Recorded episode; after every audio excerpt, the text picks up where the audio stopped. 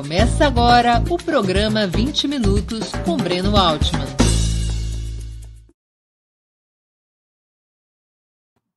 Bom dia. Hoje é 21 de fevereiro de 2022. Estamos dando início a mais uma edição do programa 20 Minutos.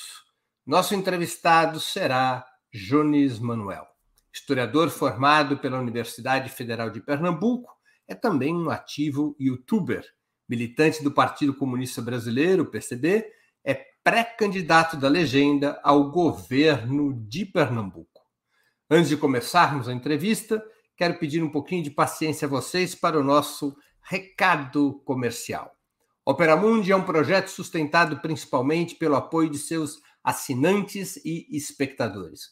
Para sermos independentes do poder econômico, escolhemos ser dependentes de vocês que leem nossas matérias e assistem nossos programas. Sua contribuição financeira é decisiva para a nossa manutenção e desenvolvimento, ainda mais em um ano tão decisivo e difícil como 2022.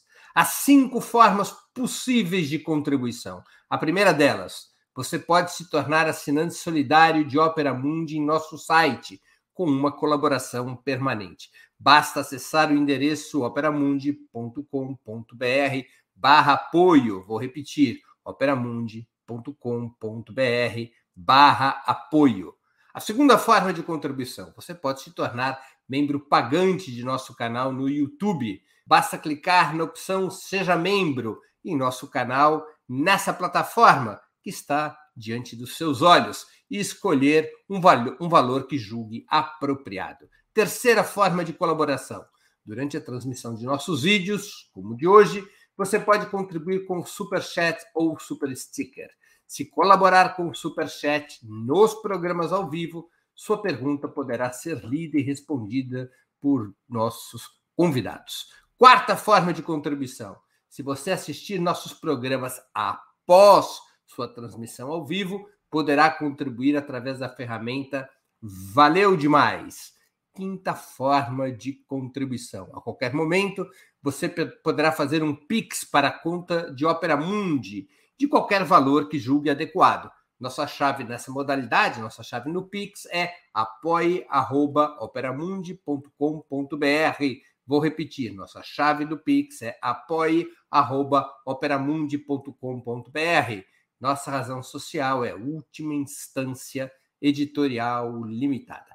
Além dessas cinco formas de colaboração, lembre-se sempre de dar like, de clicar no sininho e compartilhar nossos programas, pois isso aumenta nossa audiência e engajamento, ampliando também nossa receita publicitária, tanto no site quanto no YouTube.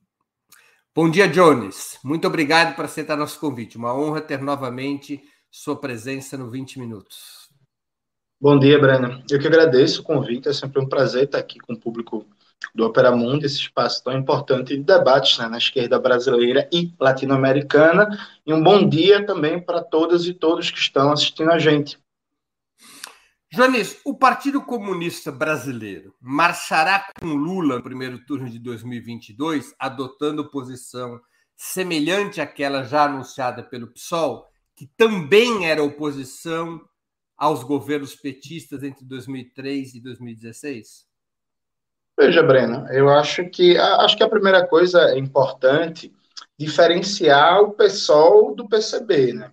o PSOL surge fundamentalmente como uma dissidência parlamentar do PT, a partir do projeto de contra-reforma da Previdência aprovado no primeiro governo Lula, e uma segunda leva do PSOL a partir do mal chamado escândalo do mensalão, em que, grosso modo, o PSOL se propõe a resgatar o programa democrático popular do PT, que, na visão dos fundadores do partido, teria sido abandonado, e isso junto com a concepção difusa de socialismo democrático ali, muito inspirado nos escritos, nas reflexões de pensadores como Carlos Nelson Coutinho e Leandro Conder, né, que eram do PT e foram ser fundadores do PSOL. Né? Então, o PSOL surge desse tronco petista e, na prática, o PSOL nunca conseguiu criar uma cultura psolista, uma estratégia política psolista de todo diferente da cultura política e da estratégia petista, né?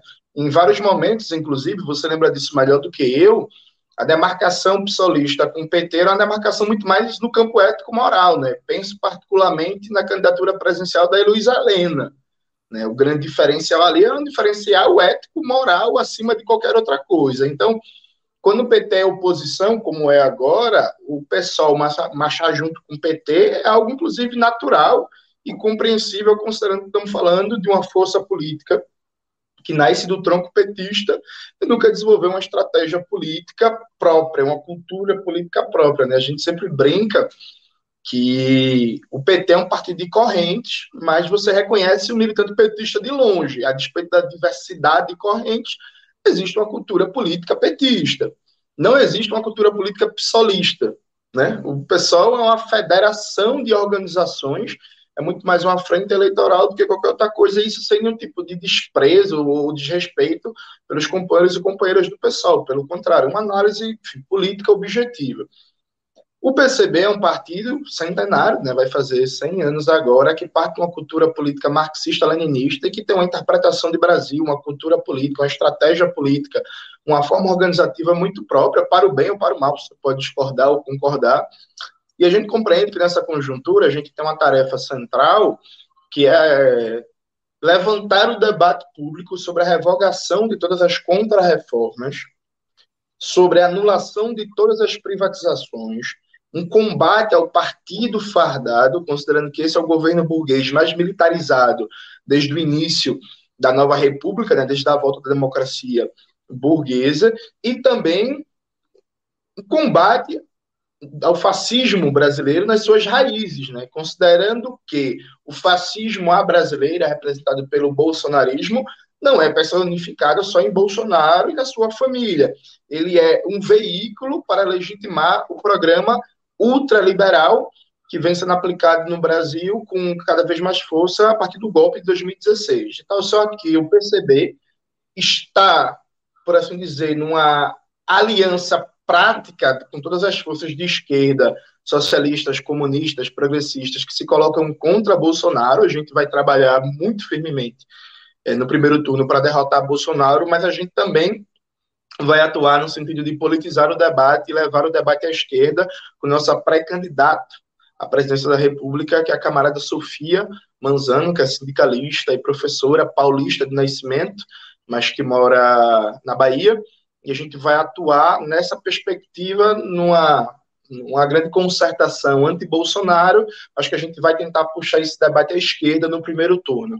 No segundo turno, no eventual segundo turno entre Lula e Bolsonaro, isso evidentemente vai ser debatido no Comitê Central, Direção Nacional do PCB, mas a tendência é o voto em Lula contra o Bolsonaro no eventual segundo turno. O PCB não correria o risco de um grave desgaste de responsabilidade histórica se sua candidatura presidencial retirasse de Lula os votos necessários a vencer já no primeiro turno, reabrindo chances para Bolsonaro? Então, Breno, isso é até engraçado essa pergunta, porque ela remete a alguns debates que a gente está acompanhando aí na internet, né? Há uma certa tendência muito sectária para alguns setores do petismo, e deixando claro que não todos, que tende a etiquetar a esquerda radical como irrelevante.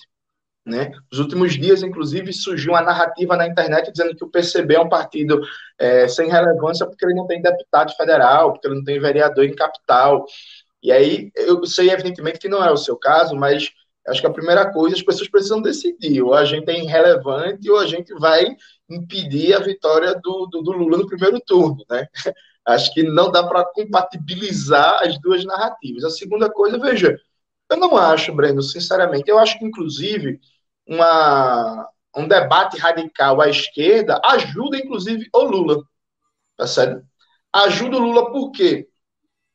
Quanto mais à esquerda a gente levar o debate, quanto mais for um consenso no seio da população, um repúdio ao programa liberal, fascista, que está colocado no governo Bolsonaro, isso tende a fazer com que os debates morais e as acusações levianas contra o Lula, por exemplo, tentar trazer o debate para a seara de corrupção, tentar fazer a, a, a, acusações ao Lula bem baixas, ah, líder de quadrilha, foi preso, ah, o mensalão, ah, o petrolão, quanto mais a gente politizar o debate no âmbito da economia, trazer para os problemas estruturais da fome, do desemprego, da miséria, da destruição dos direitos sociais, mais isso fortalece e ajuda o Lula.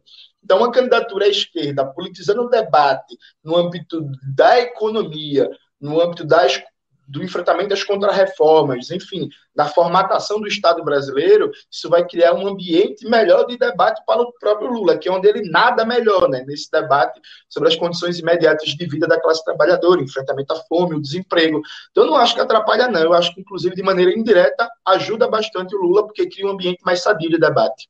Mas há o risco, Jones, do seguinte cenário: o Lula ter 49% dos votos no primeiro turno e a candidatura do PCB, digamos, ter 2% dos votos. E esses 2% de votos que a candidatura do PCB eventualmente venha a ter, ser a diferença que impede a vitória do Lula já no primeiro turno. Isso não seria um problema político sério, porque ajudaria a ter um segundo turno no qual Bolsonaro poderia tentar se reerguer? Veja, Breno, é um cenário muito hipotético, né? Eu acho que trabalhar com um cenário hipotético assim seria uma espécie de abstração.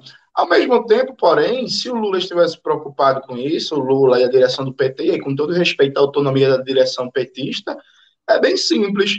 Apresenta um programa de compromisso inegociável com a revogação de todas as contrarreformas, com a anulação de todas as privatizações, com o processo de rever, inclusive, o legado neoliberal do governo FHC, que nunca foi é, tocado na sua raiz, porque vale lembrar que na primeira eleição que o Lula ganhou, em 2002, uma das promessas de campanha era rever a privatização da Vale. Né?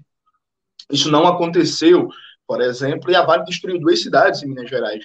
Então, basta o Lula, se tiver preocupado com isso, o Lula e a companheira Gleisi Hoffmann, acho que é bem simples. Apresenta um grande programa de reversão de todo o legado do golpe do neoliberalismo nos últimos 20 anos, fecha uma frente de esquerda, bota para fora os setores da direita golpista que o Lula está criando aliança, como Geraldo Alckmin, e aí existe a possibilidade, quem sabe, de fazer um grande é, consenso nacional dentro de um amplo espectro político, e isso não pode acontecer.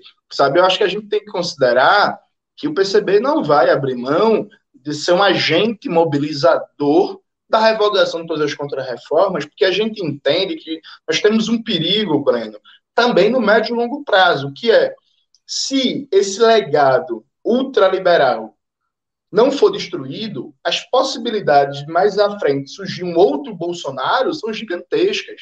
Então, se trata de derrotar Bolsonaro hoje, impedir que surja um novo Bolsonaro a médio prazo. Percebe? Porque, veja, qualquer governo, Breno, que governar com a vigência do teto de gastos, da contra-reforma trabalhista, da destruição da Petrobras, da Eletrobras, da independência do Banco Central, a contra-reforma da Previdência e por aí vai, é, vai derreter a popularidade muito rápido, o que seria trágico para o Brasil, por exemplo, o eventual governo Lula governando sobre essas medidas, ele teria uma popularidade derretida muito rápido e poderia abrir espaço para um outro nome da extrema-direita, dos filhos de Bolsonaro, quem sabe, percebe? Então, eu acho que a gente tem que pensar no curto, médio e longo prazo.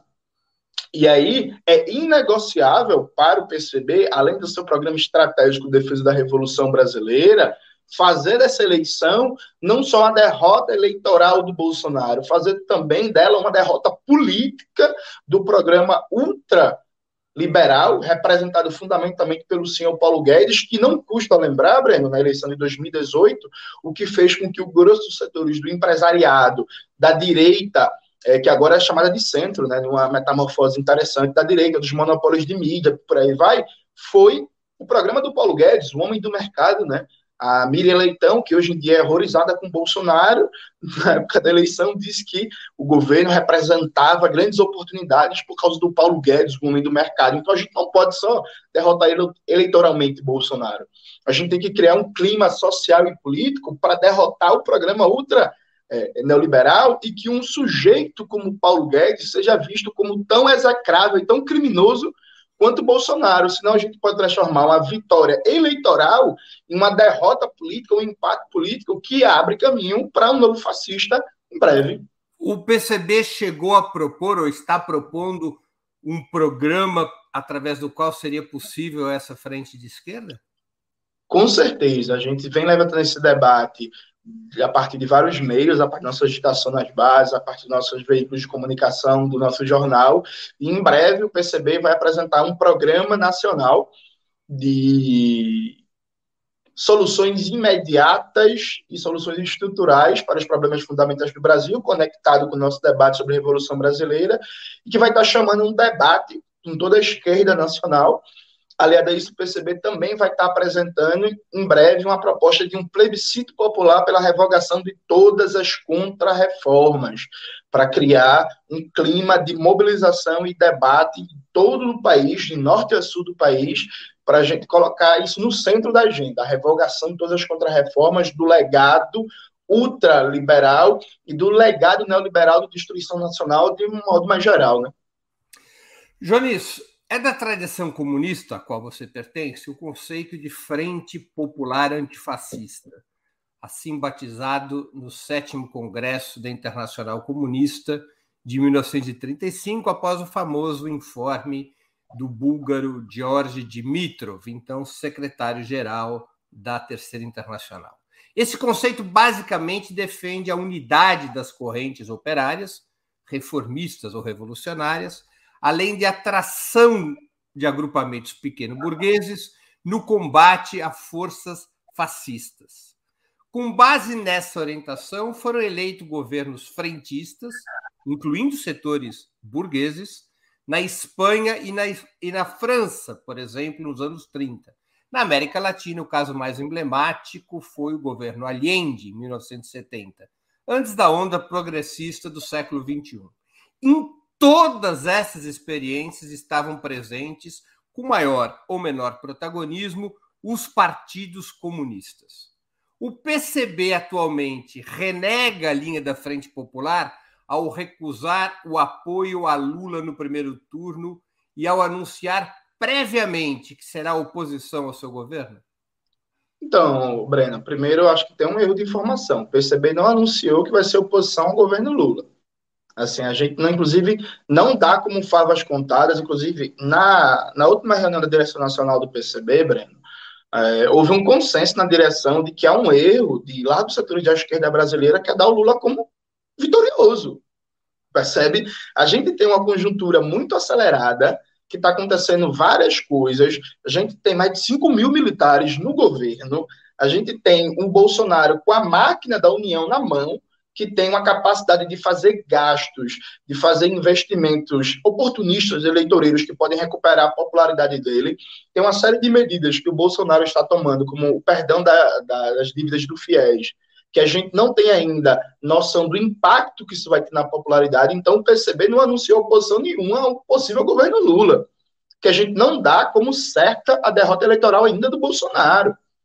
Eu acho que isso é um erro de largos setores da esquerda brasileira tratar Bolsonaro como um cachorro morto. Ele ainda não é um cachorro morto. Acho que é a primeira coisa, isso é fundamental. É, é, é o PCB não anunciou nenhuma oposição ao governo, evidentemente, que a gente não vai estar num possível governo Lula, né, já que o PT tem uma estratégia diferente que a nossa, mas a gente não está trabalhando de como vai ser o cenário político quando Lula ganhar, sabe? A gente tem que derrotar para derrotar, a gente tem que trabalhar para derrotar Bolsonaro primeiro. Acho que uma coisa de cada vez por parte, como diriam os jovens. Segunda coisa sobre a questão de frente popular. Veja, Breno, é, a estratégia de frente popular tem um longo debate sobre isso, né? Eu me alio muito a uma leitura do glorioso Cacaê, o Partido Comunista Grego, que faz um debate muito crítico ao que foi a história das frentes populares. Objetivamente, as frentes populares deram errado. E o lugar de maior êxito dela, que foi a França, não conseguiu evitar que a burguesia francesa fosse de armas e bagagens para o fascismo, terminando com o governo colaboracionista de Vichy. Então, veja, a Frente Popular deu errado. E, na prática, quando o negócio se acirrou, como no caso da República Espanhola, a expressão no âmbito internacional da Frente Popular que seria a posição da burguesia inglesa e da burguesia é, dos outros países da Europa Ocidental, né, da burguesia francesa, foi um apoio aberto ou uma pseudo-neutralidade que, na verdade, era um apoio indireto às forças fascistas que devoraram a Espanha. O conceito de Frente Popular só deu algum resultado em experiências de guerra de libertação nacional, em que as forças revolucionárias de armas na mão tiveram a hegemonia do processo, como no caso da China, como no caso do Vietnã, como no caso da Coreia Popular, como no caso do Laos e da própria guerra patriótica na União Soviética, né, liderado pelo Marechal Joseph Stalin. Fora desse contexto de uma guerra de libertação nacional, ou até no caso mais recente da Líbia, da Síria, desculpa. Fora desse contexto de uma guerra de libertação nacional, com forças revolucionárias ou patrióticas armadas dirigindo o processo, a Frente Popular não mostrou isso, não. É claro que a gente pode ter unidades mais amplas em, para buscar determinadas pautas específicas. Eu considero que, por exemplo, ano passado se montou na prática uma frente ampla em defesa da vacina. A gente estava nas ruas protestando e tinha o canalha do João Dória, né, que é um, o João Dória do Bolsodória, falando a favor de vacinas. Né, na prática, aquilo era uma grande unidade em defesa da vacina. Estava lá o João Dória, estava o governador de Pernambuco, enfim, uma heterogeneidade de forças muito grandes defendendo a vacinação. Isso foi uma unidade objetiva em prol de uma demanda imediata. Agora, o conceito de frente popular, tal como formulado pelo Georg Dimitrov, não só é, eu tenho uma avaliação muito crítica, como aqui no Brasil, meu camarada e amigo, que já foi entrevistado no Opera Mundo, o Gabriel Landi, vem promovendo bastante os debates do Francisco Martins Rodrigues, né, que lançou um livro, o Anti-Dimitrov, que embora eu acho que seja um livro com problemas e um livro esquerdista, até a Segunda Guerra Mundial, a crítica que ele faz às frentes populares está correta. Então, eu acho que a Frente Popular tem que ser um instrumento muito limitado, muito específico para objetivos bem concretos. Quando a Frente Popular se torna é, prática usual de um partido comunista, esse partido tende à degeneração e à marginalidade, que é o que a gente está vendo, com todo respeito aos camaradas comunistas do PCA, é, o que está acontecendo na Argentina, em que o governo do, do Alberto Fernandes fez um acordo com o FMI, as massas populares estão indo para as ruas questionando, criticando esse acordo, o PCA assumiu uma posição reboquista ao governo, não estimulando os atos de rua. Enquanto isso, um setor de esquerda do kirchnerismo rompe com o governo, faz a crítica direta ao acordo do FMI, as massas populares que estão insatisfeitas com o rumo da política econômica, em vez de olhar para o Partido Comunista como a vanguarda de enfrentamento das vacilações do governo, vão olhar para o Máximo Kirchner. Percebe? Ou seja, se o PCB tivesse no lugar do PC chileno, não teria participado da coalizão que apoiou a candidatura de Gabriel Boric? Se o PCB tivesse no lugar do PC chileno, acho que a primeira coisa que a gente faria é avaliar se valeria a pena ou não participar daquele plebiscito como foi feito. Eu acho que o PC chileno ele cometeu um equívoco de avaliação. O plebiscito. O plebiscito não, desculpa, o o referendo que escolheu as prévias. as prévias, as primárias, as primárias, as primárias, que escolheu o Gabriel Boric no lugar do Daniel Hadley. Eu acho que houve um erro tático de avaliação do PC, considerando que o Hadley estava na frente das pesquisas eleitorais e passou mais de um ano com uma expressão eleitoral muito sólida, em torno de 14%. O PC deveria ter tomado uma estratégia de criar uma grande mobilização nacional, já apresentar um programa em linhas gerais, chamar o debate, chamar a adesão e a liderança do processo, para criar um clima de pressão, e não ter entrado naquelas prévias como entrou, em que se mobilizou todo um sentimento anticomunista muito forte, se mobilizou um sentimento anti-Cuba e anti-bolivariano muito forte. Eu acho que nunca é demais lembrar que uma das coisas que fez o Boric ser mais palatável para largos setores da classe média chilena e da intelectualidade acadêmica e por aí vai, é que o Boric tem posições anti-Cuba e anti-Venezuela, né? E o Boris não tem o que o Daniel Hadley tem, que é um compromisso inegociável com a causa palestina e antisionismo militante. Então, eu acho que o PC chileno entrou muito desarmado num processo em que, inclusive, a própria mídia burguesa, a própria mídia burguesa, na cobertura que ela fez das prévias, ela, de maneira direta ou indireta, fortaleceu muito o Gabriel Boric para enfraquecer o Daniel Hadley. Então, acho que o, a primeira coisa que o PCB faria diferente seria avaliar a forma como se entrou nessas, nessas prévias no Chile mas não seria propriamente contra ter uma coalizão de frente popular como essa na qual o PC chileno entrou?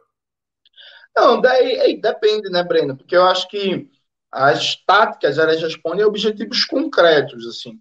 É, o grande problema não é a tática em abstrato de frente é, é, é, de esquerda, né, como está mais ou menos colocado no Chile. O problema é, é, o que representa o Gabriel Boric, porque veja, Breno, você acompanha melhor do que eu. O Gabriel Boric foi dar uma entrevista para a BBC.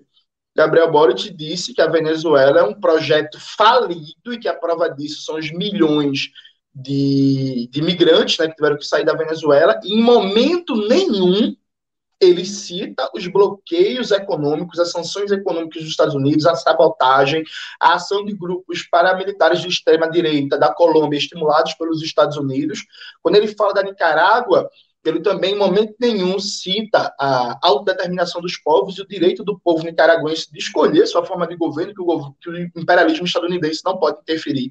O Gabriel Boric, ele, na política externa, ele está muito à direita, por exemplo, do Lula. O Lula é quase um Simão Bolívar perto dele. O Gabriel Boric ele é incapaz de falar de autodeterminação dos povos e dizer assim, ó, eu discordo do projeto político da Nicarágua, mas eu sou contra qualquer interferência do imperialismo, eu sou contra qualquer política de sanção, eu defendo que o povo nicaragüense se autodetermine. Ele é incapaz de criticar a pressão do imperialismo contra a Venezuela, ele é incapaz de defender Cuba. Ele não falou, nessa entrevista que ele deu para a BBC, ele não falou contra o bloqueio que veja, que é uma pauta, Breno, que não é, nem, não é nem mais uma pauta socialista comunista. Qualquer pessoa minimamente democrata, progressista, consegue ab abrir a boca para falar um bloqueio a Cuba, percebe? Gabriel Boric não consegue. Aliás, disso ele tem um discurso muito anti-China e muito anti-Rússia. E aí, veja, anti-China e anti-Rússia na política externa. Então, assim, qual é, a política externa do Gabriel Boric? É uma política sul-sul, terceiro-mundista, que vai procurar é, é, posicionar o Chile na nova rota da seda para assimilar investimentos em tecnologia chinesa e dar a base econômica ao projeto de ampliação de direitos e por aí vai, é, se colocando na perspectiva anti-imperialista, o projeto do Gabriel Boric é achar que está na Suíça. Então, assim, tem um problema com a figura do Boric. O Boric, inclusive, eu, certa vez eu fiz até uma comparação. O Boric é uma mistura de Marina Silva com Fernanda Haddad, sabe? Só que é, é, consegue, nessa mistura de Marina Silva com Fernanda Haddad, ter um pouco de Eduardo Jorge, porque na política externa ele lembra Eduardo Jorge. então, assim, há um problema concreto, não é um problema abstrato. Jones, você usa como argumento sobre a Frente Popular, como conceito, a ideia de que deu errado, com exceção às guerras ou revoluções de libertação nacional. O que é fato? As revoluções que foram vitoriosas, todas elas foram com guerras, revoluções pós-anos 30. Foram vitoriosas a partir de guerras ou revoluções de libertação nacional, na qual o esquema de frente popular funcionou, inclusive a Revolução Cubana e a Revolução Nicaragüense. Agora, se a frente popular fora dessas circunstâncias não funcionou, nenhuma outra estratégia também funcionou. Isso invalidaria também outras estratégias que não da Frente Popular? Não, eu não sei se nenhuma das outras estratégias funcionou, Breno, porque, por exemplo, é, todas as revoluções que deram certo tiveram como uma premissa, ainda que não de maneira talvez imediata, como no caso da Revolução Cubana, tiveram como uma premissa a hegemonia do proletariado ou do bloco revolucionário, que no caso chinês, por exemplo, é, foi protagonizado pelos camponeses. negar a frente popular, né? Era hegemonia e frente, não era só pois, hegemonia. Pois é, mas a hegemonia estava lá. Então, por exemplo, uma das coisas que a gente percebe é que desde os anos 80, por causa da contra-revolução neoliberal e neocolonial, crescimento do pós-modernismo, criminalização do pensamento leninista, assimilação de outros referenciais teóricos autonomistas que não deram resultado nenhum em cantinho da terra, há uma criminalização e uma negação de um debate sobre a hegemonia popular revolucionária dentro de qualquer estratégia política. E aí a gente volta, veja, é, onde a gente conseguiu uma revolução nacional anticolonial, ou uma revolução nacional anticolonial com revolução socialista, e se deu a partir de uma estratégia de hegemonia da, do bloco revolucionário, operário camponês ou camponês urbano com protagonismo camponês. O que a gente vem defendendo é, a partir, inclusive, da nossa experiência histórica, compreender que em vários momentos faltou na história brasileira e latino-americana disputar essa hegemonia e, indo a reboque das forças burguesas, a gente acabou sendo derrotado. Porque, veja, o debate Mas hegemonia faço... sem frente não pode significar isolamento? Não necessariamente, até porque quando você consegue a hegemonia, é, você consegue dirigir uma frente. Porque, veja, Breno, eu não tenho problema, por princípio, nenhum em alianças com as forças de esquerda da ordem burguesa, não. O X da questão é para quem e como. Note bem. Vou dar um exemplo clássico a você. 64, né? Eu, eu acho que o erro do PCB não foi ali ter uma boa relação, ter uma relação de apoio, de pressionar o governo Goulart. O erro do PCB foi não ter criado um dispositivo próprio de resistência e de ação inseparado do governo para, em casos de vacilação do governo Goulart, numa conjuntura de golpe, o PCB tentar liderar uma resistência, de tal sorte que o golpe veio, o governo João Goulart tinha instrumentos na mão para resistir, fez a decisão equivocada de não resistir, na desculpa de evitar um banho de sangue, o banho de sangue veio, foi só do nosso lado, e o PCB ficou né, sem capacidade de resposta. Então, veja, a questão é como e para quê.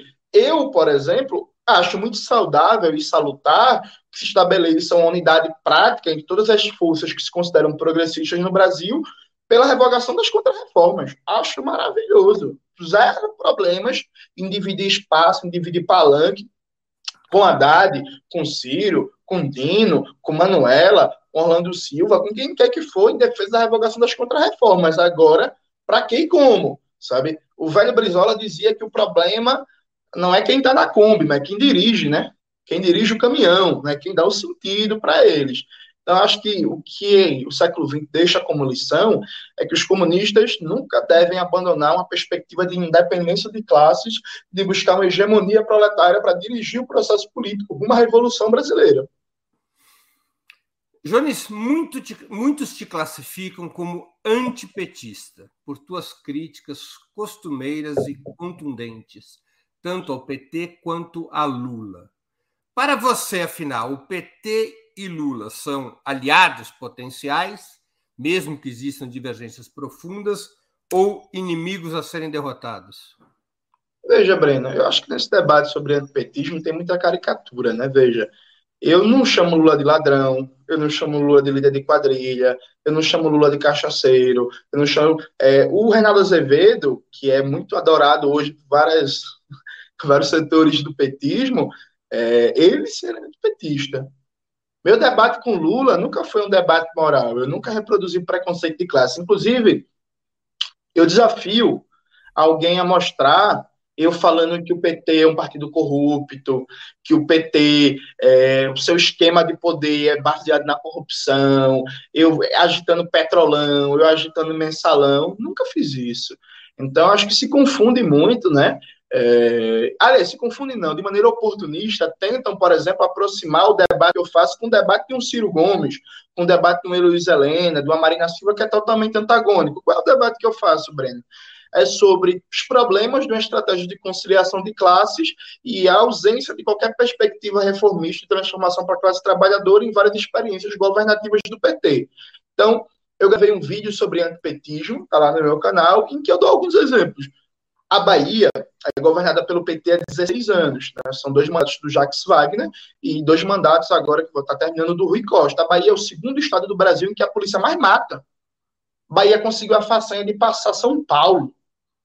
E o Rui Costa, que é governador petista, é um punitivista, reacionário que seguidamente dá declarações pró-violência policial, pró-encarceramento em massa. Onde um dos exemplos mais significativos é quando aconteceu a chacina do Cabula, em que 12 jovens foram assassinados pela Rondesp, a PM da Bahia. O governador Rui Costa foi para a televisão dizer que os PMs são como artilheiros na hora do gol e às vezes erram. Aí, eu criticar o encarceramento em massa, a violência policial, o punitivismo, a política de guerra às drogas do governo petista da Bahia, antipetismo, e aí paciência. Quem acha que isso é antipetismo, na verdade, é reacionário. Porque aceita a continuidade do genocídio da população negra em nome de uma paixão partidária em que o interesse da classe trabalhadora é secundário. Assim como aqui em Pernambuco, Breno, Recentemente, uma criança de 9 anos foi assassinada no engenho do Roncadorzinho, em Barreiros, na Mata Sul de Pernambuco, que é uma região que está crivada de conflitos pela terra. Nós temos 16 anos aqui de governo progressista, né? Progressista, entre aspas, do senhor Paulo Câmara, do qual o PT faz parte, e que nada foi feito em prol da reforma agrária e da regularização fundiária dos pequenos proprietários das comunidades tradicionais, e o, a criança de 9 anos que foi assassinada foi assassinada no atentado ao seu pai, líder sindical camponês. O governador Paulo Câmara demorou uma semana para repudiar o assassinato da criança e a Polícia Civil de Pernambuco está adotando uma narrativa, Breno, de que a criança foi assassinada porque traficantes de drogas queriam comprar a terra do, do, do, líder sindical camponês, quando todo mundo aqui em Pernambuco sabe que esse assassinato está ligado à pecuária que está se expandindo na Mata Sul de Pernambuco e está querendo expropriar a terra dos camponeses, inclusive com grandes empresas internacionais. O governo tal progressista do senhor Paulo Câmara está buscando criar uma narrativa falsa falando de supostos traficantes para não falar do conflito pela terra. Eu denunciei isso, é antipetismo, percebe? Então, assim, o que existe, Breno, é que as pessoas estão confundindo é, é, os fins com os meios. Teoricamente, um partido de esquerda é para ser um instrumento de luta da classe trabalhadora. Não dá para esse partido de esquerda hipotecar os direitos da classe trabalhadora e você ficar na defesa apaixonada, crítica do instrumento político e a classe trabalhadora que se exploda. Perceba? Assim como eu faço a crítica, por exemplo, ao governo Lula, e o próprio Lula reconheceu isso, que o seu governo, a política de segurança foi desastrosa, em que a população carcerária cresceu mais no período petista do que no período FHC, dentre outras coisas, por causa da nova lei de drogas aprovada em 2006 é do governo Lula. Isso foi uma tragédia, isso foi um erro brutal. Foi um impulso à guerra às drogas e o encarceramento máximo, que, inclusive, a partir da nova lei de drogas, o Brasil passou a ter uma explosão da população carcerária feminina, percebe? E aí eu fazer essa crítica, é, eu sou antipetista, e aí eu afirmo sem medo, quem adota essa perspectiva, adota uma perspectiva reacionária, que hipoteca os direitos históricos da classe trabalhadora e não percebe como acaba, Breno, abrindo espaço para o fascismo brasileiro e para a ofensiva burguesa. Porque, note, não existiria bolsonarismo tal qual existe hoje sem aquela ocupação brasileira no Haiti, que foi um erro brutal, que eu critiquei muito e critico até hoje. Quando você para para pegar os militares que estão no governo Bolsonaro, grande parte deles são daquele grupo que estava lá, na, lá no Haiti em contato direto com as forças militares dos Estados Unidos e que voltaram para o Brasil e formataram um projeto político e conseguiu chegar ao governo. Aí eu criticar a tragédia que foi a política no Haiti, a política da UPP, que serviu para estimular a participação direta dos militares na vida política da República Burguesa sendo petista, aí, pelo amor de Deus, vamos ter senso crítico, né?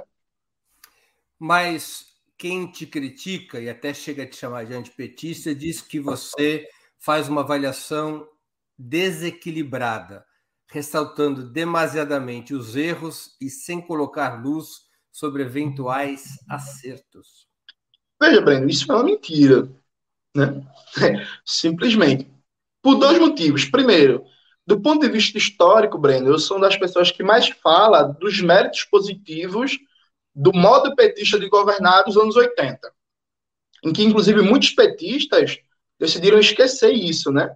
Mas eu estou sempre destacando os elementos positivos que a gente teve da prefeitura do PT de Fortaleza, em Recife, em São Paulo, em Porto Alegre, em que, por exemplo, se enfrentou a máfia dos transportes, partindo para a municipalização dos transportes, que se adotou uma política urbana avançada de direito à cidade, combatendo a especulação imobiliária, em que se investiu massivamente em construção de moradia popular, a partir inclusive de mutirões da classe trabalhadora, deixando a especulação de fora, em que foi valorizado o servidor público, buscando uma administração qualificada, direta, bem remunerada, com intensa participação popular, com democracia participativa e autogestão junto aos serviços públicos, para qualificar e melhorar os serviços é, oferecidos pela prefeitura. Então, veja, é, eu, eu desafio alguém a me dar um exemplo de um comunicador de esquerda que mais fala do que foi a experiência positiva da prefeitura do Olívio Dutra em Porto Alegre ou da prefeitura da Luiz Erundina em São Paulo. Esse é o primeiro ponto.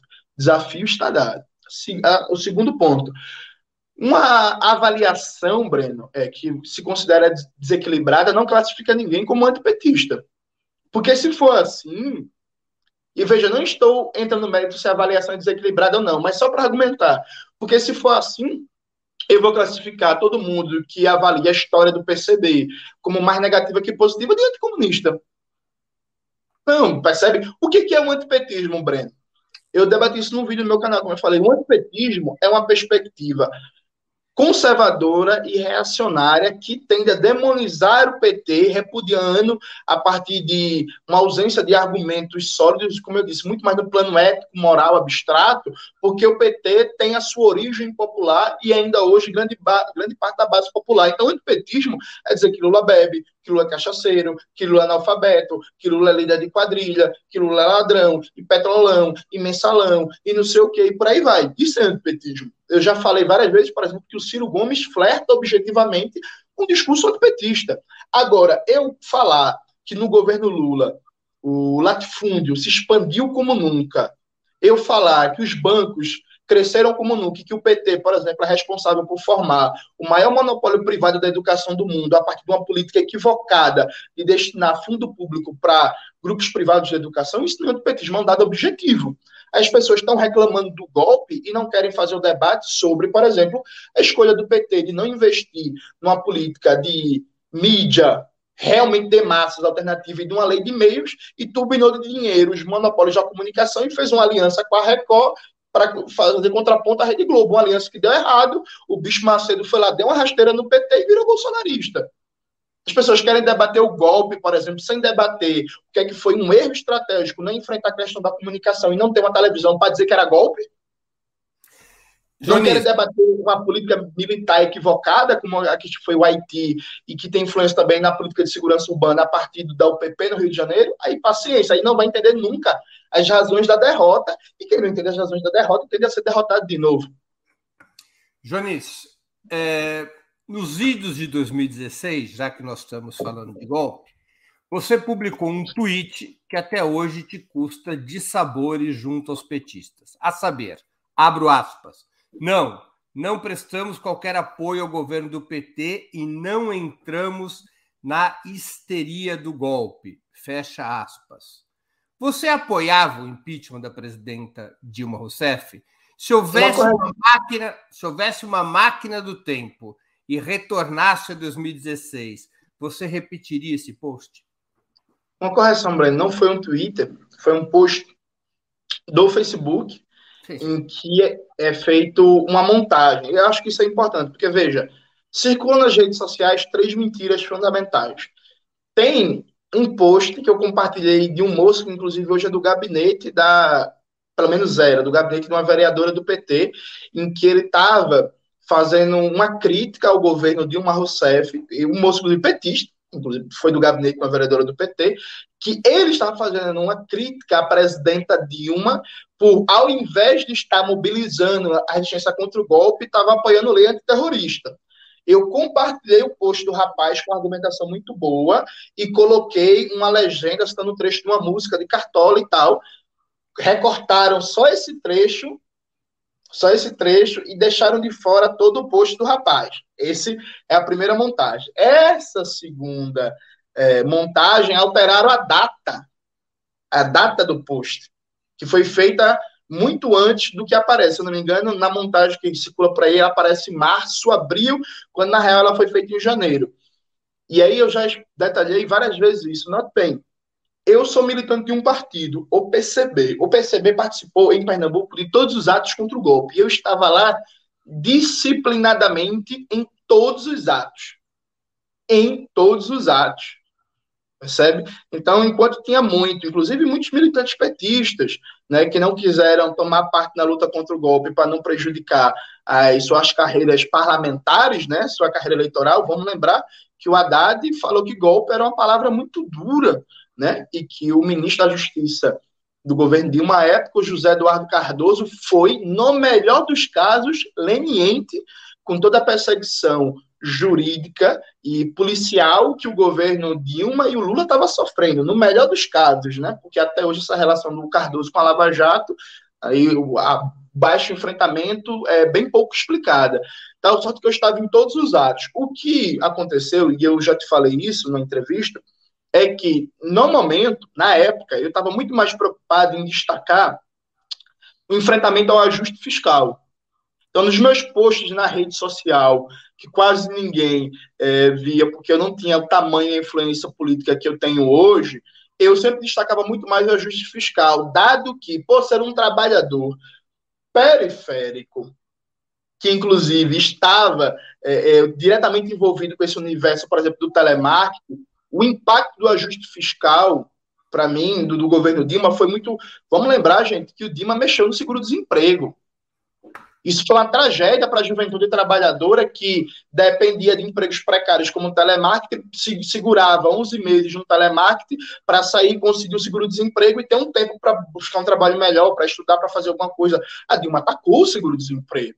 Então, eu cometi um erro de análise de achar que o golpe era pouco factível e era é, muito mais uma chantagem da burguesia para conseguir mais um ajuste fiscal mais pronunciado. Só que esse erro de análise foi individual meu, não foi nenhum apoio ao golpe, nunca isso aconteceu.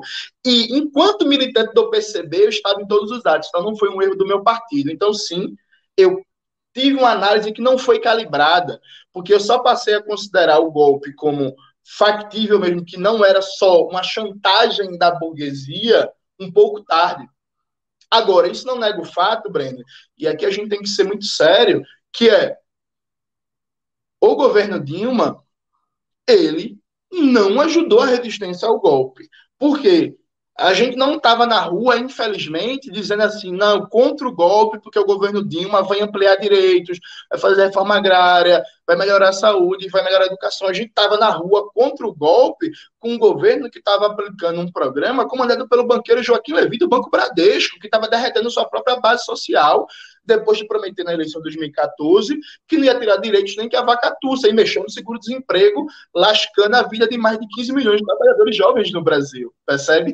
Então, a própria é, é, é, política errática do governo Dilma fez com que sim eu tivesse um erro de análise, de timing, de temporalidade. Agora, essa coisa, dizer que apoiou o golpe, essa coisa de, de, de dizer que, que, que simpatizou com o golpe, tudo isso é mentira de um setor delirante é, é, é, é, muito ligado, inclusive, a essa seita familiar chamada PCO, que busca mentir. E vamos lá, né, Breno? Eu nunca disse que golpe era uma palavra muito dura. Jonis, algumas perguntas dos nossos espectadores. O Rodrigo Leão, que contribuiu com o Superchat, pergunta: O PSOL lançou ontem uma nota condenando a ditadura da Nicarágua, ditadura entre aspas o PT defendeu a Nicarágua. E o PCB, de que lado está? Veja, Breno, é, o, acho que a primeira coisa a ser dita é que o PCB ele não é pautado pela grande mídia, né? Porque, infelizmente, tem algumas organizações de esquerda no Brasil são pautados pela grande mídia, né? Então, se a grande mídia decide falar mal da Venezuela, eles correm para falar mal da Venezuela também. Se a grande mídia decide falar mal da Nicarágua, eles correm para falar mal da Nicarágua também. Né? O PCB ele não apoia o governo Ortega, ele entende que a Nicarágua, inclusive, é uma revolução que acabou perdendo seu conteúdo revolucionário, se transformou num governo, de maneira geral, social-liberal. Agora, o PCB não vai entrar numa histeria midiática para imperialista para estar tá condenando abstratamente o governo da Nicarágua para servir os interesses do imperialismo estadunidense. Percebe? Porque é isso que está em jogo. Breno, a França, durante o protesto dos coletes amarelos, prendeu mais de 3 mil pessoas. A Espanha, durante os protestos da, da Catalunha, prendeu milhares de pessoas, inclusive muitos estão presos até hoje. Os Estados Unidos estão, nesse momento, perseguindo Julian Assange. A Colômbia, toda semana, mata lutadores sociais, sindicalistas, militantes de movimentos populares. Aí alguém ingênuo de achar que essa campanha contra a Nicarágua é por causa de presos políticos do Daniel Ortega, pelo amor de Deus, né, gente? Então, assim, o PCB, e aí com todo respeito ao pessoal, mas o pessoal tem uma mania, talvez por não ter uma tradição revolucionária internacionalista, de ser pautado pelos monopólios de mídia. A gente não é pautado pelos monopólios de mídia, a gente tem nosso setor de relações internacionais, a gente tem uma relação de solidariedade com vários partidos comunistas e operários pelo mundo, os análises são pautados pelo internacionalismo proletário, e o que a Globo fala é problema política da Globo. Internacional, em política internacional, ironicamente, o PCB é mais próximo do PT do que do PSOL? Eu diria que, grosso modo, sim, Breno, porque, veja, o PT, a base clássica do PT, ela tem uma perspectiva de solidariedade latino-americana, né? O Lula, pô, o Lula é amigo do Fidel, sabe, do, do, do, do Hugo Chávez. A política externa do PT é bem melhor que a política externa do PSOL. Agora, claro, isso guardando é, o referencial, que isso a gente está falando do PT clássico, porque, por exemplo, o nosso querido Fernando Haddad estava ontem nas redes sociais falando de hacker russo, repetindo a mentira do Partido Democrata, né? Que a eleição do Donald Trump foi fraudada a partir de hackers russos. Então, assim, há uma parte do PT também, esse PT mais neo-PT, o espiano paulista, por aí vai, o PT Rui Costa, o PT Fernando Haddad, que não tem essa solidariedade latino-americana que a gente vê no Lula, no Celso Amorim, no Dilma, no Zé Disseu, no Genuíno. Então, dentro do próprio PT tem uma ala que parece bastante com o PSOL também, né? Outra pergunta, Carlos Araújo, que também contribuiu com o Superchat. Jones, uma forma de passar a população sobre a luta de classe seria uma revolução cultural? Uma pergunta um pouco. Não, eu, eu acho que a, a, o avanço, a, a Revolução Brasileira passa por politização do nosso povo, né, Breno? Eu acho que um dos déficits do governo petista, inclusive, foi que nem Lula nem Dilma nunca chamaram o povo às ruas para nenhum grande enfrentamento e debate nacional. Né? Acho que esse modelo de governabilidade baseado um Congresso em que não se tem é, politização de massas, que não se tem debate, que não se tem é, é, uma busca de esquentar a temperatura das ruas é um problema. A gente precisa mudar esse tipo de lógica e cada vez mais passar pela politização mobilização da classe trabalhadora para criar as condições para mudar essa correlação de forças. Né? Antes de continuarmos, gostaria de anunciar o 20 Minutos Análise de amanhã, terça-feira, 22 de fevereiro, às 11 horas da manhã. O tema: O que é a Rússia de Putin?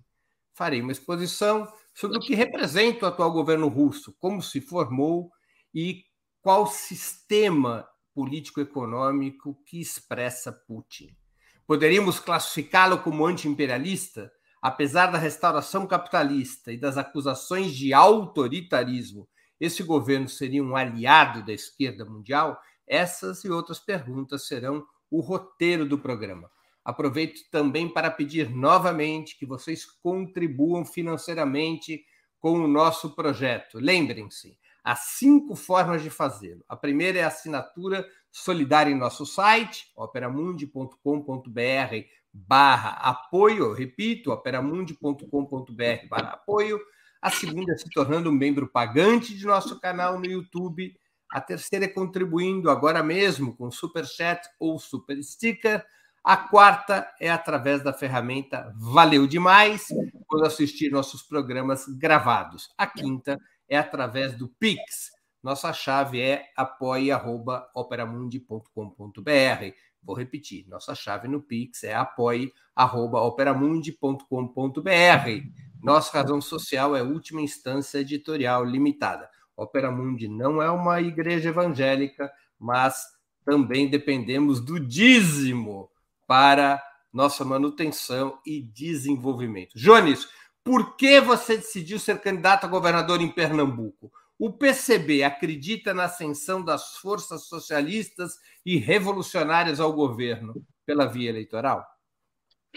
Não, veja, o PCB ele usa o espaço da eleição como um espaço para politização, debate e mobilização da classe trabalhadora e com eventual governo. dirigido pelos comunistas, usar esse governo dentro do conflito redistributivo para garantir o máximo de orçamento de riqueza socialmente produzida para a classe trabalhadora e usar esse governo com as contradições e limites como instrumento de luta e enfrentamento, né? Aqui em Pernambuco, Pernambuco tem uma tradição de esquerda muito forte, né? Eu diria, inclusive, que na história da nova república, Pernambuco está entre os três estados da federação com mais tradição progressista de forças de esquerda. E é, carece do ponto de vista eleitoral, de uma alternativa popular e revolucionária para se apresentar nessas eleições. Né? Nas últimas eleições, a gente fez uma aliança com o PSOL, só que a gente entende que nesse momento é tarefa do PCB protagonizar essa alternativa eleitoral, sem fechar, evidentemente, o espaço para uma frente de esquerda com os companheiros do PSOL e da UP, mas aqui a gente entende que há um espaço político e eleitoral muito grande para o crescimento uma candidatura comunista. O PCB vem crescendo muito em Pernambuco, e aí, sem nenhum tipo de autopromoção, mas só dados objetivos. Ano passado, Breno, nos atos de rua, em todos os atos de rua, contra o Fora Bolsonaro e Mourão, o PCB em Recife esteve entre os três maiores blocos, e em três atos o PCB foi o maior bloco. Né? Então, assim, isso não é um dado pequeno, né? O PCB vem cada vez mais crescendo em Pernambuco, tendo expressão, crescendo inclusive não só na região metropolitana, como no Agreste e no Sertão, e a gente entende que essa pré-candidatura representada por mim tem potencial não só para mobilizar, para empolgar a classe trabalhadora, para quebrar os mitos sobre o comunismo, para difundir um programa socialista para Pernambuco, para levantar bandeiras fundamentais que ninguém mais fala, como a estatização do transporte, a reforma agrária e uma política de moradia popular robusta e significativa, como existem chances eleitorais expressivas de a gente conseguir galgar uma vaga no segundo turno. Então, o PCB está colocando essa alternativa eleitoral com muita seriedade, muito compromisso e com muita esperança para empolgar lá os setores da classe trabalhadora e da juventude. Jonis, o Lula tem enorme prestígio e apoio em Pernambuco. Pesquisas indicam que ele poderia passar dos 65% dos votos no teu estado, que também é o dele, já no primeiro turno. O que você teria a dizer para o eleitor petista que vota em Lula para presidente para convencê-lo a votar em Jones Manuel para governador? Primeiro, eu quero dizer um muito obrigado às centenas de pessoas que, via redes sociais, já manifestaram o voto, né, a intenção de voto da nossa pré-candidatura. Né? Inclusive, Breno, vários deles, eu recebi a mensagem ontem que foi muito boa, é de uma moça que é religiosa, e ela falou que reza todo dia por mim e pelo Lula. Ela falou que tem medo que a gente morra e quer ver o Lula presidente e eu governador. Aí me mostrou uma foto dela junto com o Lula na eleição de 89, que ela falou: voto no Lula desde 89, vou votar esse ano de novo, vou votar em você. Tem que ser o Lula e um comunista. Então, esse voto casado já está acontecendo, né? E eu quero agradecer a todo mundo que vem declarando o voto. E eu quero dizer, veja, de maneira bem simples e objetiva. O militante petista em Pernambuco, o eleitor petista em Pernambuco, ele tem memória. Ele sabe que o PSB apoiou o golpe. Ele sabe que Paulo Câmara defendeu a contra-reforma trabalhista do Michel Temer, inclusive o Paulo Câmara, Breno, foi fazer videozinho propaganda da contra-reforma trabalhista, tá no site, tá no canal do YouTube do governo federal. Ele sabe que o PSB, em 2014, fez uma campanha suja em Pernambuco, Breno, dizendo que o PT matou Eduardo Campos. Podem procurar isso na internet. Então, o PSB pichou vários muros em Pernambuco, espalhou cartazes apócrifos, é, é, é, panfletos e por aí dizendo que o PT matou Eduardo Campos, o que, veja, é uma coisa que é grave.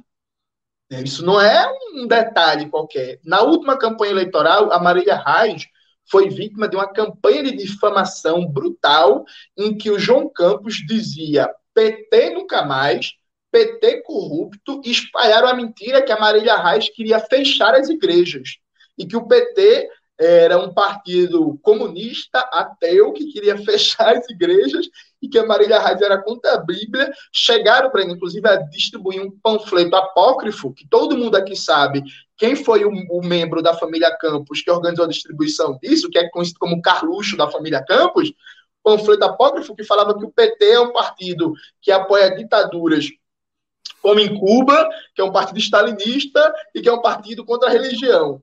O PT é um partido stalinista, que seria seu sonho, né, Breno? Mas não é o caso. Então, note bem, o eleitor petista em Pernambuco, ele lembra tudo isso, ele lembra, inclusive, que o Danilo Cabral era secretário de governo, que é o atual candidato do PSB, Danilo Cabral era secretário de governo, pediu dispensa da secretaria para reassumir a vaga como deputado e votar a favor do golpe. Tem lá o discurso dele, e aquele discurso reacionário em nome da família, em nome dos meus filhos, em nome do meu estado, em nome da do campus, eu voto sim. Então, muitos desses eleitores petistas não vão votar no candidato do PSB, Danilo Cabral, vão procurar uma alternativa mais à esquerda, porque Pernambuco tem esse histórico de buscar um projeto mais à esquerda, e eu tenho certeza que vão votar na gente, porque vão entender que, a despeito das discordâncias que a gente tem com o projeto petista, com as discordâncias que a gente tem com o presidente Lula, nós não somos do tipo que apoiamos a Lava Jato nem apoiamos o governo Temer, pelo contrário, apoiamos a luta da classe trabalhadora contra o governo Temer, contra a contra-reforma trabalhista que o PSB apoiou e defendemos um projeto de revolução brasileira que que ganhando força, inclusive, é até bom para a governabilidade do Lula, porque quanto mais à esquerda for a sociedade brasileira, mais tranquilidade o Lula vai ter para governar.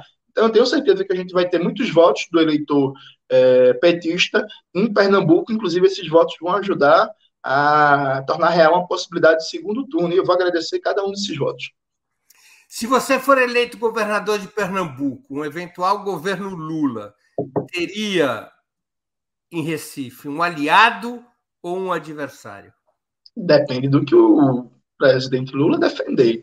Eu, por exemplo, Breno, lancei um vídeo no meu canal, tá, intitulado Um Projeto Comunista para Pernambuco, em que eu faço um questionamento ao presidente Lula, com todo respeito do mundo. Se o Lula, eleito presidente, estaria comprometido a rever o legado neoliberal do governo FHC, que dificulta a criação de empresas públicas no âmbito estadual e que proíbe a criação de bancos estaduais de financiamento.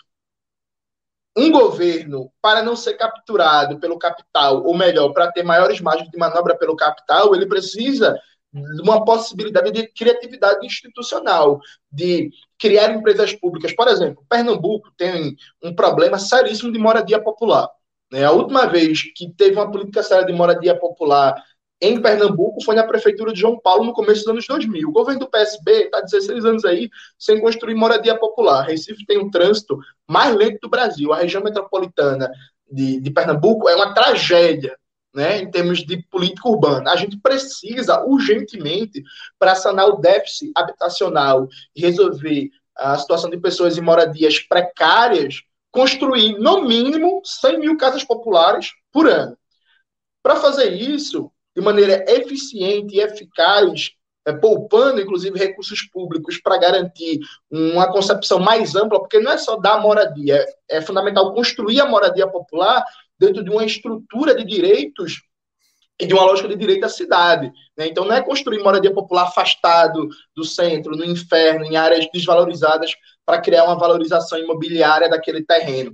Construir uma moradia popular dentro de uma rede de direito à creche, à cultura, à escola, à saúde, transporte de qualidade e por aí vai. Para criar 100 mil casas populares por ano, de maneira efetiva e eficaz, a gente precisa, por exemplo, que seja derrubada a, a, o legado do governo FHC e que volte a ser possível instituir bancos de desenvolvimento estaduais, né? O, ban, o, o, o, o Bandep aqui de Pernambuco foi privatizado numa negociata que até hoje é parte da dívida do Estado e que a gente tenha é, maior liberdade institucional para criar uma empresa pública né, de construção civil, para gerar empregos, para garantir moradia popular e para garantir uma outra política de planejamento urbano. Então, eu coloquei essa pergunta para o presidente Lula.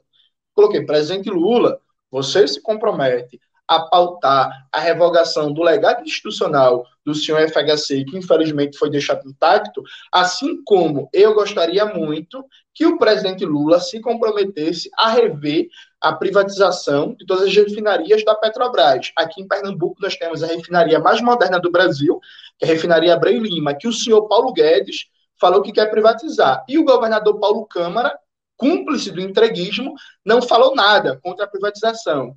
Né? Não falou nada.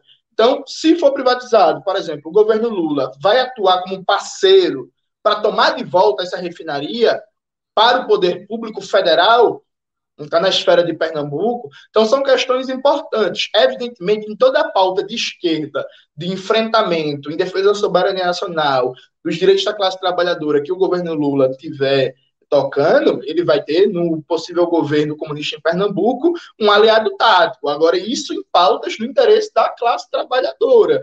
E a gente também vai atuar como agente mobilizador para que o governo Lula assuma compromissos importantes e estratégicos. Né? Por, por exemplo, bem, Recife, o metrô de Recife não tem expansão há mais de 15 anos. Né? É uma tragédia que o metrô, uma capacidade de transporte muito pequena para uma região metropolitana de mais de 2 milhões de pessoas seria fundamental a gente avançar numa pauta histórica das reformas de base, que é a criação, a volta, aliás, de uma empresa pública para a construção de trens de alta velocidade e metrôs em parceria com a China na nova Rota da Seda, uma articulação direta com os estados a gente pautaria isso no governo de Pernambuco, por exemplo, para garantir transporte de massa de verdade para a população pernambucana. Se o governo Lula tivesse junto disso, maravilhoso, juntos estaremos. E aí eu posso até chamar o governo Lula para tomar cachaça na possível Casa Gregório Bezerra, né? Que uma das primeiras medidas do governo vai ser mudar o nome de Palácio de Campo das Princesas para Casa Gregório Bezerra, em homenagem ao velho comunista pernambucano. Jones, algumas perguntas aqui dos nossos espectadores antes da gente seguir adiante. O Alberico é, Viana Bezerra, membro pagante do nosso canal, pergunta: na conjuntura atual no Brasil, não seria o caso de adotar uma posição de indicar o voto em Lula, com proposição, disseminação da pauta que seria cobrada, semelhante ao que fez o PCP na Geringonça? Então, mas o, o que fez o PCP na geringonça deu errado, né? O PCP levou uma rasteira do PS e teve a pior resultado eleitoral dos últimos anos da sua história. Eu acho que não é um bom exemplo, não. Com todo respeito, evidentemente, ao telespectador que fez a pergunta. E aí, veja, Breno, eu acho que é, é, a melhor forma que a gente tem de contribuir no debate nacional é ser uma força politizadora à esquerda. Né? É, já como algumas organizações desistiram desse papel, eu acho que cabe ao PCB levantar esse papel e a gente, de maneira, como eu já disse, é, muito objetiva, vai politizar o debate na sociedade à esquerda a partir de um debate sobre economia política, que vai ser bom para todo mundo. Perceba, quanto mais forças políticas tiverem colocando a centralidade do seu discurso, a revogação das contrarreformas, isso vai ser bom para toda a classe trabalhadora no Brasil, para todo mundo que se coloca no espectro de esquerda, porque isso é fundamental para o próximo período, né? Entendi. É, uma outra pergunta que, que foi feita aqui pelo, ela não está aparecendo aqui na, na, na para mim no chat privado, ela apareceu na tela. Duas perguntas.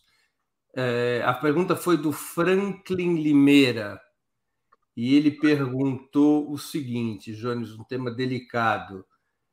Você acusou o PCO de receber dinheiro, de receber financiamento árabe. Quem seria esse árabe? Eu não acusei, não. Eu afirmei que eu sei da história e se eu fosse tão baixo quanto o PCO, eu jogaria isso na roda.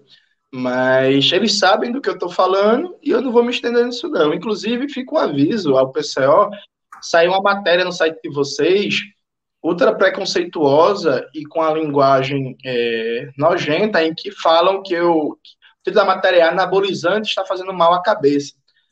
Essa matéria é racista, mais uma do PCO, eu encaminhei para o meu advogado e gente vai entrar com um processo contra o PCO é, e a família Pimenta por causa dessa matéria de conteúdo racista discriminatório que usa termos como debiloide, débil mental, enfim, coisas que é, é, surreal até uma organização de esquerda que se diz isso. Então, em breve chega um processinho aí para vocês.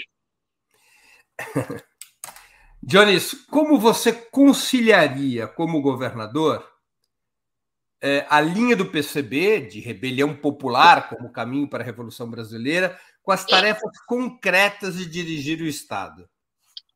Acho que essa conciliação é muito tranquila, né, Breno? Porque, not bem, é, Um governador não é um técnico, um gestor, como a gramática neoliberal difundiu. Né? Nos últimos anos se criou essa falsa narrativa que a administração pública é uma questão técnica, é uma questão de gestão. Evidentemente que a administração pública tem que ser qualificada, tem que ser eficiente, mas ela é fundamentalmente política. Então, o PCB, um governo do PCB em Pernambuco, por exemplo, a gente não ia sentar as quatro paredes com os empresários do transporte para querer pedir a eles, para querer negociar. A gente iria criar um debate nacional, aliás, criar um debate estadual, mas que ia ter repercussões também nacionais, sobre a caixa preta dos transportes, porque hoje, em Pernambuco, ninguém tem ciência dos custos e da margem de lucro do transporte coletivo aqui na região metropolitana, por exemplo, a gente ia abrir a caixa preta do, do transporte, fazer uma auditoria, expor para o debate público, chamar o debate público em assembleias populares dos usuários, dos trabalhadores rodoviários, iria colher alternativas, colher opiniões para formular nossa proposta numa perspectiva de enfrentamento aos empresários do setor. Isso politiza, isso organiza, isso aumenta a temperatura da luta de classes e iria vir combinada com trazer o melhor que as universidades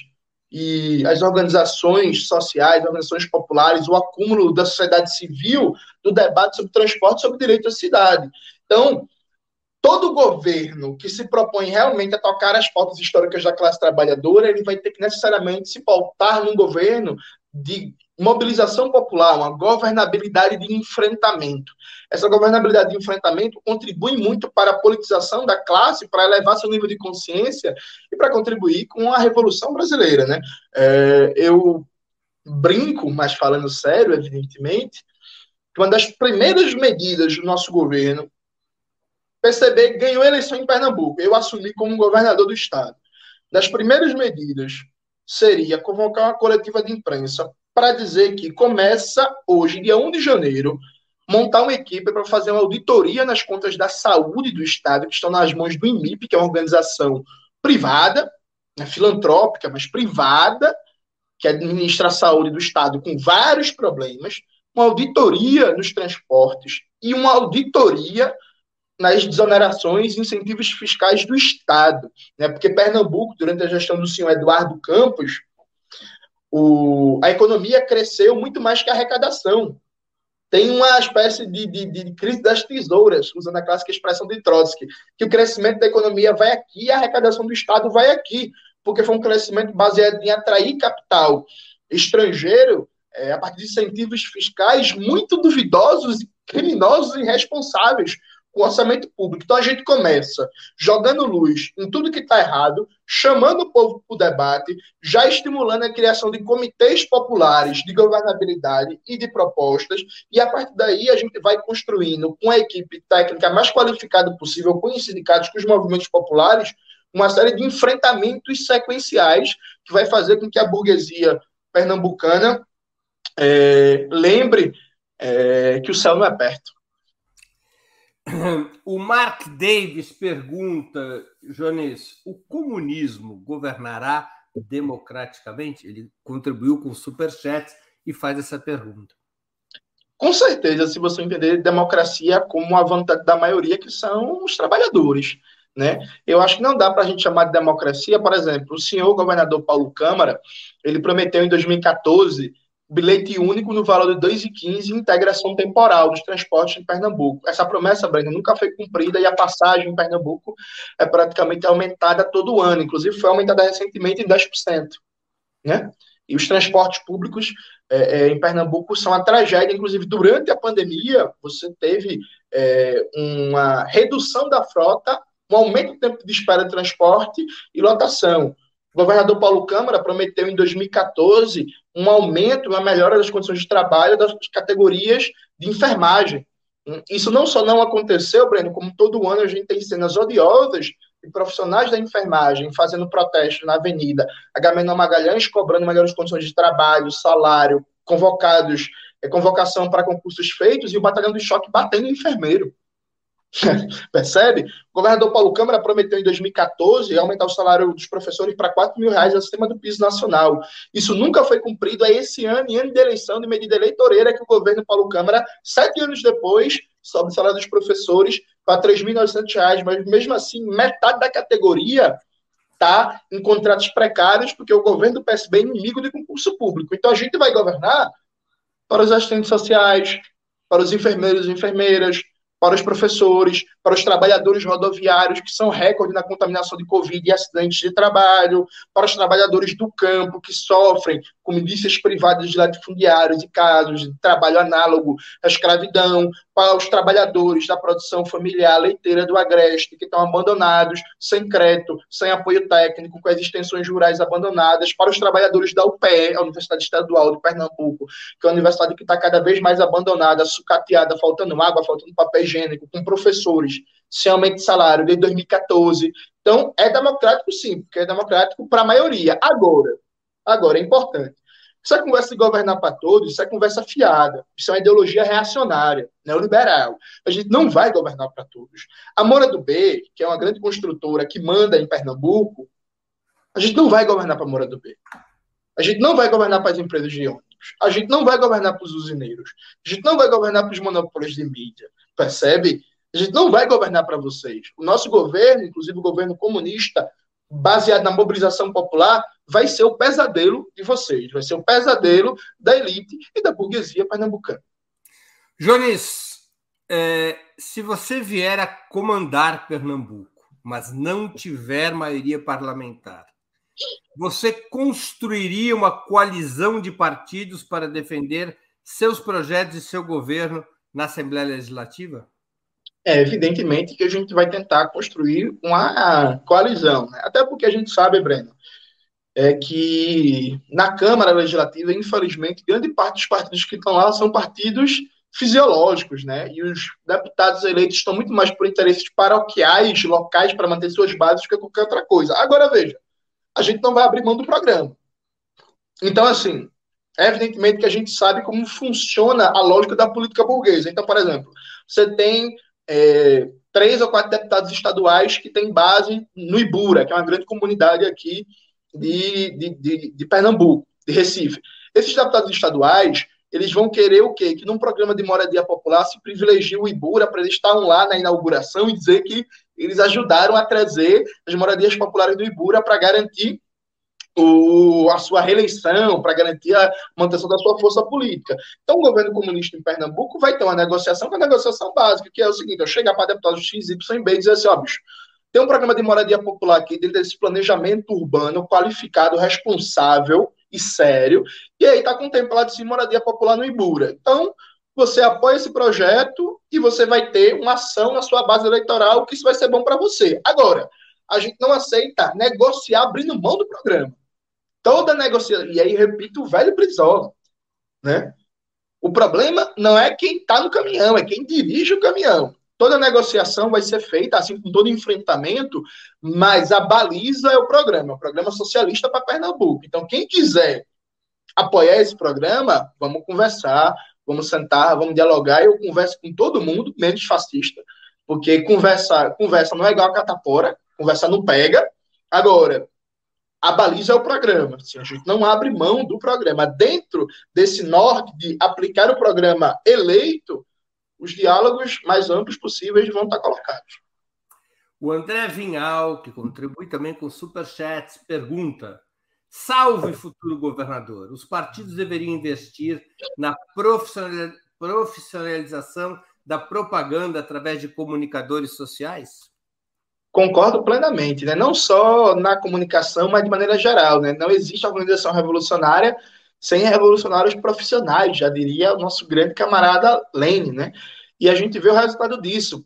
Por exemplo, o Gabriel Lande, que esteve aqui, ele é editor do Lavra Palavra, né, que é uma editora que vem fazendo muito sucesso, e é um camarada que conseguiu se profissionalizar, que criou uma das mais importantes editoras já do âmbito do marxismo brasileiro, que é uma grande responsável por publicar textos e obras importantes do nosso camarada Lene. Então, é um camarada personalizado que vive para isso. Imagino que a gente não faria com mil, dois mil, três mil militantes profissionais. Jones, nós estamos chegando ao fim dessa nossa conversa e eu queria te fazer duas perguntas que sempre faço aos nossos convidados e convidadas antes das despedidas. Você é a terceira vez que você vem aqui, você já sabe disso. Aliás, só três pessoas até agora chegaram a três entrevistas aqui. Zé Dirceu, você e Juliane Furno. Boa. Vamos, vamos montar uma live com os três para comemorar. Para comemorar. Os três que podem vir aqui pedir música. É... o comentário, ó, você ganhou uma eleitora. Elizabeth Maria Costa de Oliveira. Vou parar de ouvir o Jones, porque se continuar, mudo para Recife, saio do PT e entro no PCB. Muito obrigado, minha camarada. É... Jones, as duas perguntas. Qual livro você gostaria de sugerir aos nossos espectadores? E a segunda pergunta: qual filme ou série poderia indicar a quem nos acompanha?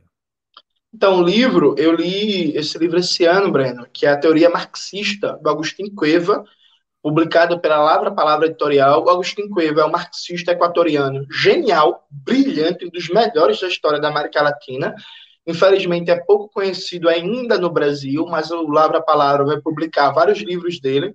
E esse livro é ideal para quem quer uma introdução a um dos debates mais amplos do marxismo e para quem já tem um um conhecimento introdutório que é avançar nele. Então, o Cueva debate teoria marxista das classes sociais, consciência de classe, alienação, revolução, forma partido, enfim, é fantástico, assim, é sem palavras para descrever o quanto ele é bom teoricamente, o quanto ele escreve bem e o quanto ao mesmo tempo é de fácil leitura. Todo mundo consegue ler tranquilo.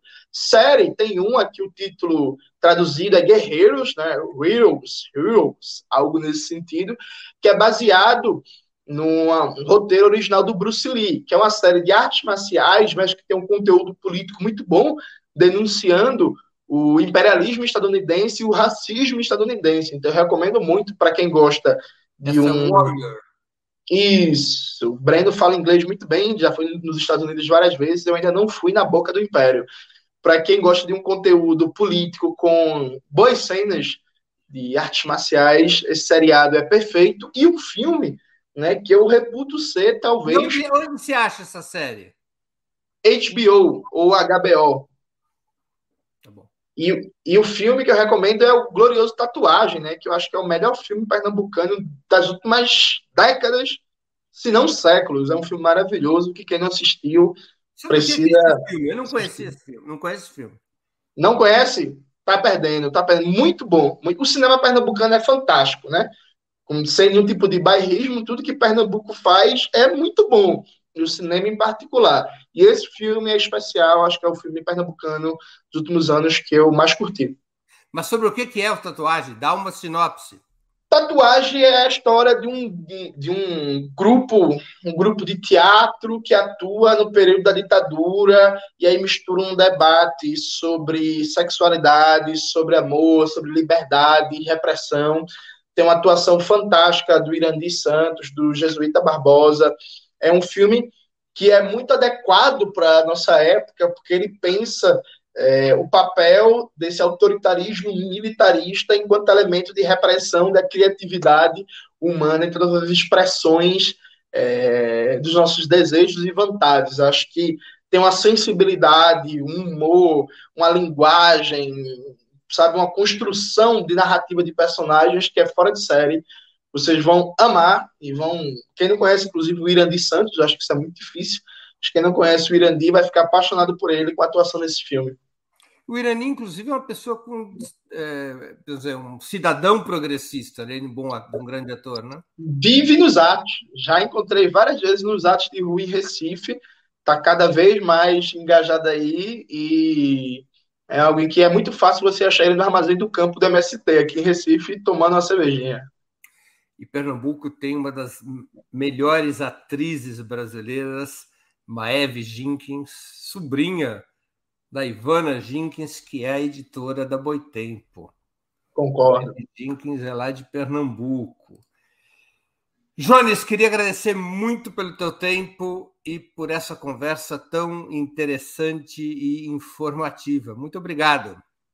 Eu que agradeço, Breno. Foi um prazer, como sempre, uma delícia essa entrevista. Agradeço muito a todo mundo que acompanhou a gente e dizer que quem tiver dúvidas, quem quiser dialogar, quem quiser conversar, é só me chamar lá no Instagram, que eu faço um esforço substantivo para responder todo mundo. Então, especialmente você que é de Pernambuco, mas não só, quiser tirar alguma dúvida, quiser fazer alguma sugestão, quiser debater, me chama lá no Instagram que a gente dialoga, que vai ser um prazer ouvir as sugestões e críticas de vocês. Obrigado, então, Jones. Boa sorte. Obrigado. Também agradeço a todos e todas que assistiram esse programa, em especial aqueles que puderam fazer contribuições financeiras ao nosso site e ao canal de Ópera Mundi no YouTube. Sem vocês, nosso trabalho não seria possível e não faria sentido. Um grande abraço a todos e a todas. Para assistir novamente esse programa e a outras edições dos programas 20 Minutos, se inscreva no canal do Opera Mundi no YouTube. Curta e compartilhe nossos vídeos, deixe seus comentários. O jornalismo de Opera Mundi é mantido com o seu apoio. Faça uma assinatura solidária em www.operamundi.com.br. Com um pequeno valor mensal, você nos ajuda no desenvolvimento de um jornalismo independente e de qualidade. Obrigado pela audiência e até a próxima.